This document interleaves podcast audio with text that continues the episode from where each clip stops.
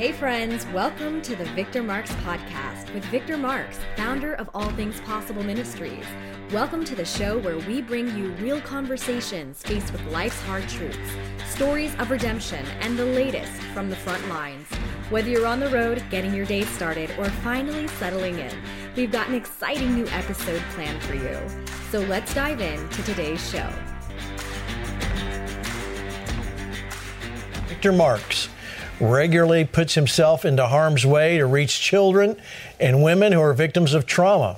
For 20 years, he and his wife Eileen have helped thousands of people discover new hope and experience lasting change from their hurt. And tonight, he joins us live from Israel. Victor Marx, welcome to Flashpoint. Good to see you again, sir.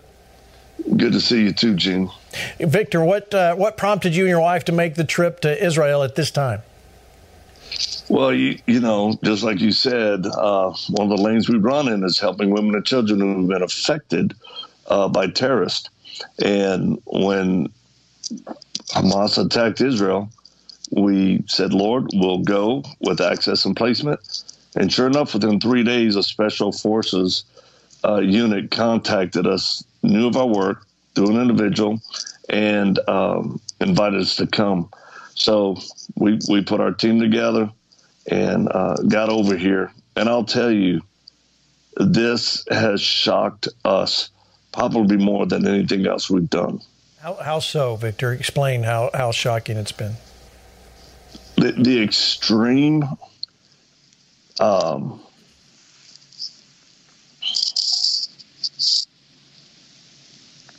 I'm sorry. the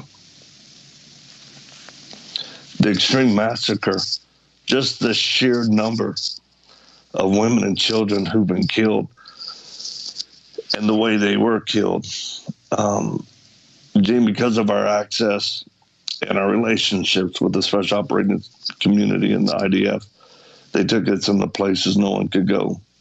And they showed us things that uh, Hamas and many Palestinians would say is just propaganda or a lie, but it's not there was a wholesale slaughter, and innocent people were overwhelmed unbelievably. If you had to sum it up, um, Victor, with what you saw here in America before you went and what you've been, what you've seen there, is it just that it's so much worse, or have we been fed uh, lies that it's not what we think it is?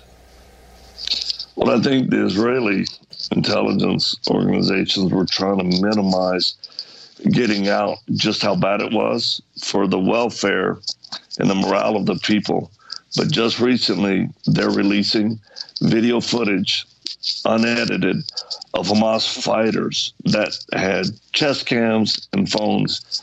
And we we have that video footage, and we will get it to anybody who wants to watch it.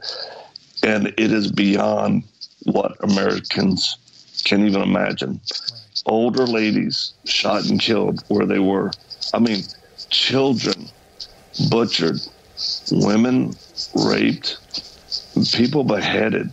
And I'm talking by whole, village, community after community after community.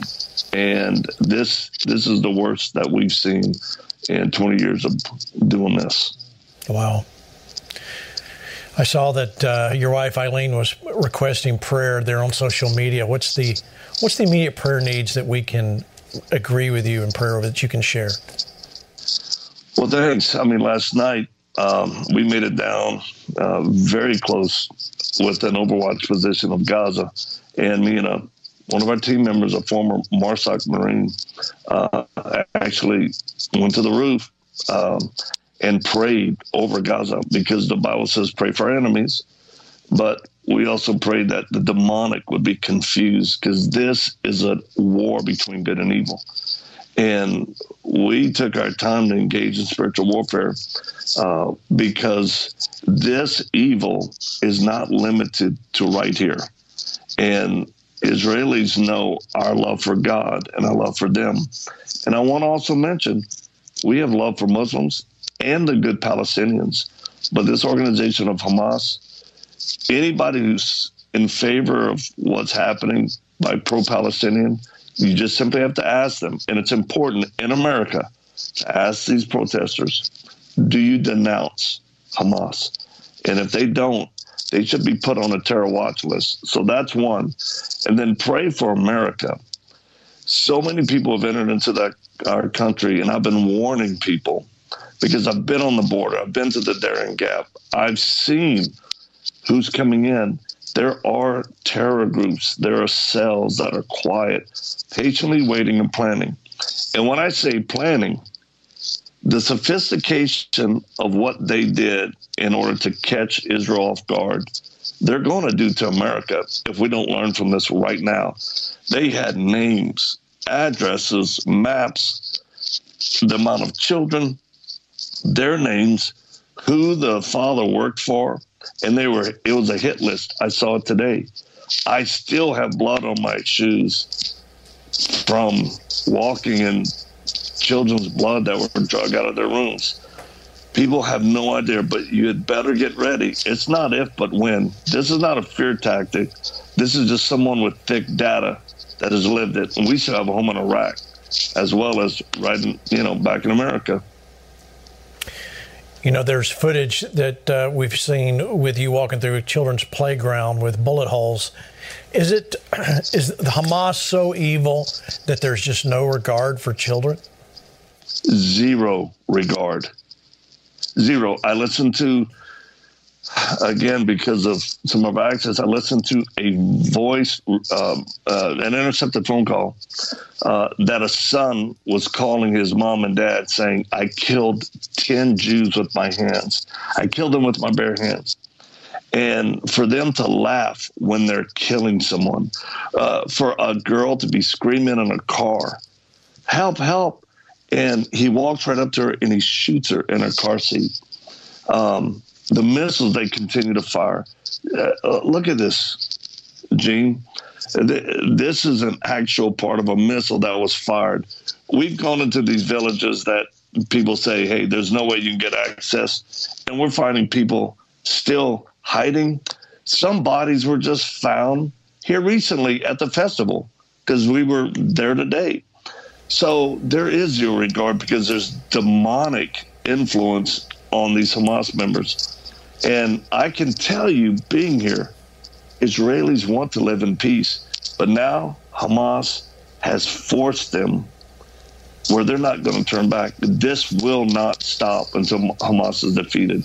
This has changed everything. You mentioned the border in America and what's been coming over the border here for a long time. Uh, what is it Americans need to take from you today? Your experience, and they're all watching here listening to you, yeah. Victor. Uh, what is it they need to do in the practical? Obviously, we're yeah. going to pray. And we're going to stand in faith against yeah. everything. But physically, what do they, do they need to do? Well, first, prepare mentally. Stop being apathetic. It's that's where you lose the battle when you don't believe it's really going to happen. But the basic things people need to be very aware of: develop a community where you are have good communications with your neighbors. Have weapons. These kibbutzes or these little communities, they were attacked all along the border. Uh, all they had was 10 weapons each with 50 rounds for each weapon. There was no way they could defend themselves. Today, I was picking up nine millimeter rounds from a pistol that a dad was holding the safe house door but they're smoking him out. And he's trying to protect his kids. When Hamas was shooting through the door, these armor piercing rounds that they had, the dad, it shot him right in his chest. And all he could defend himself with was a pistol. Let me tell you what, our Second Amendment rights, and and I don't trust the full weight of idiotic governments that want to remove our weapons, but people need to do that and believe me, there are simple things, but people had better be ready. Know your neighbors, know who the elderly are, know who can't defend themselves, so that when these cells rise up and attack, and they will, we can shut off neighborhoods, we can set up checkpoints, and we have the weaponry to fight whatever they're storing up and stocking right now. Good, good advice, Victor. uh, how can people follow what you guys are doing there and be a part? Well, I'll tell you, I'm going to show you right now. One of the best weapons we use to help children is lion and lambs. These are our stuffed toys, they're trauma tools, and that we give to kids who are suffering right now. It has music in them, uh, and it allows them to listen music to lower their anxiety. And then we have prayers embedded in the music. I'm telling you, we only brought 1,200 here because this was supposed to be a reconnaissance. We need people to go to our website, victormarx.com. My gosh, make a $10 donation. Help us put one of these in a child's hand. And we need thousands. Uh, the, the shock of this whole nation and the children, as we know, always pay the biggest price for the evil of adults. Yeah, amen. All right, Victor, let's pray. I'm going to pray for you and all Thank the Flashpoint you. Army watching. So, Father, we just thank lift you. up Victor and Eileen, the ministry you've called them to. Lord, we thank you for what you've called them to do in this very difficult place in the world, seeing these horrible situations. But Father, I thank you for favor wherever they go, wherever their feet are planted, they have favor, that they are seen as an answer, not as a, an obstacle. And Lord, I thank you for as the Flashpoint Army comes alongside them, that more kids will be rescued, more people will be rescued, and all for the glory of God. And Lord, we thank you for it in Jesus' name. Amen. Amen. Thank you, Gene. Thank you, Victor. Thank you for being with us, and we'll check in with you again soon. Appreciate it. Thanks for joining us for today's episode. We'd love to stay connected with you and invite you to the conversation beyond this podcast. You can check out more of the work we're doing around the world at victormarx.com, Facebook, Instagram, and Twitter, all linked in the show notes. Be sure to drop us a comment in the review section if today's show has impacted you in any way or if there's anything you'd like to hear more of. We're always encouraged to hear from you. Thanks for spending your time with us. Until next time.